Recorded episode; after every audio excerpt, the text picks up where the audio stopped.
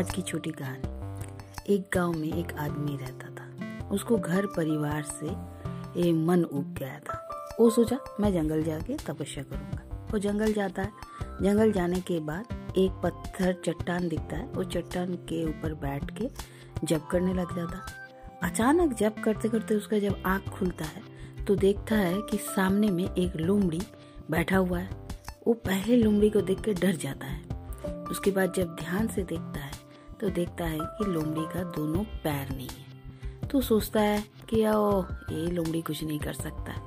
और तब वो पहले तो डर के मारे पेड़ में चढ़ गया था ना तो पेड़ से नीचे उतरता है। फिर बोलता है लोमड़ी तो कुछ नहीं कर सकता है।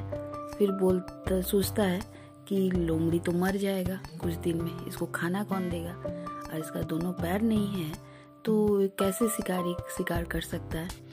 मगर जैसे दिल ढलने लगा अचानक शेर गुर्राने लगा। जैसे शेर गुर्राया ये फिर डर के मारे ऊपर पेड़ में चढ़ गया और देख रहा पेड़ से कि शेर आता है और उसके लोमड़ी के सामने एक मांस का टुकड़ा रख के चला जाता है। वो देख के उसको लगता, वाह तो भगवान का ही ये है कि उसको खाना देना है। तो बोलता है कि, मैं भी तपस्या करूँगा। मुझे भी भगवान कहीं ना कहीं से खाना का जुगाड़ कर ही देंगे। बोल के वो तपस्या करने बैठता है। वो एक दिन तपस्या करता है। मतलब भगवान मेरे लिए किसी ना किसी को भेजेंगे, कोई ना कोई मेरे लिए खाना लाएगा तो एक दिन बैठता है। उसके बाद, एक दिन बाद, दूसरा दिन, कोई नहीं आता है। फिर तीसरा दिन, कोई नहीं आता। उसका शरीर पूरा सूख जाता है। चौथा दिन, पांचवा दिन, कोई नहीं आता है। एकदम सूख जाता, बोलता, भगवान, कौन आएगा मेरे को खाना देने? शेर मगर रोज आता था लोमड़ी के सामने, मांस का टुकड़ा रख के चला जाता था।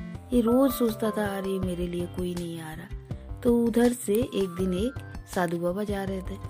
साधु बाबा उसको देख के ओम ओम ओम जप कर रहा था। सुन के साधु बाबा आया।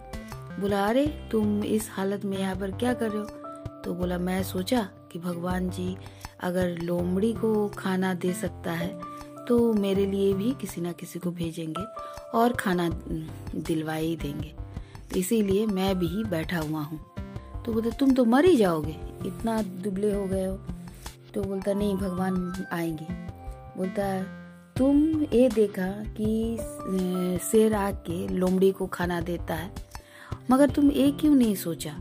कि मैं लोमड़ी नहीं बन के, मैं तो शेर भी बन सकता हूँ। मैं तो किसी के लिए खाना जुगाड़ भी कर के दे सकता हूँ। मैं यहाँ पर बैठ के क्यों ये करूँ? बैठ के तपस्या करूँ? किसी के ऊपर मोहताज हो? ये तो तुमने नहीं सोचा, तुम शेर नहीं बने, तुम लोमड़ी बनना चाहे। ये बोल के ओ साधु बाबा चले गए। तो इसको भी समझ में आ गई कि नहीं, मुझे भी शेरी की तरह अपना कर्म करके ही खाना है।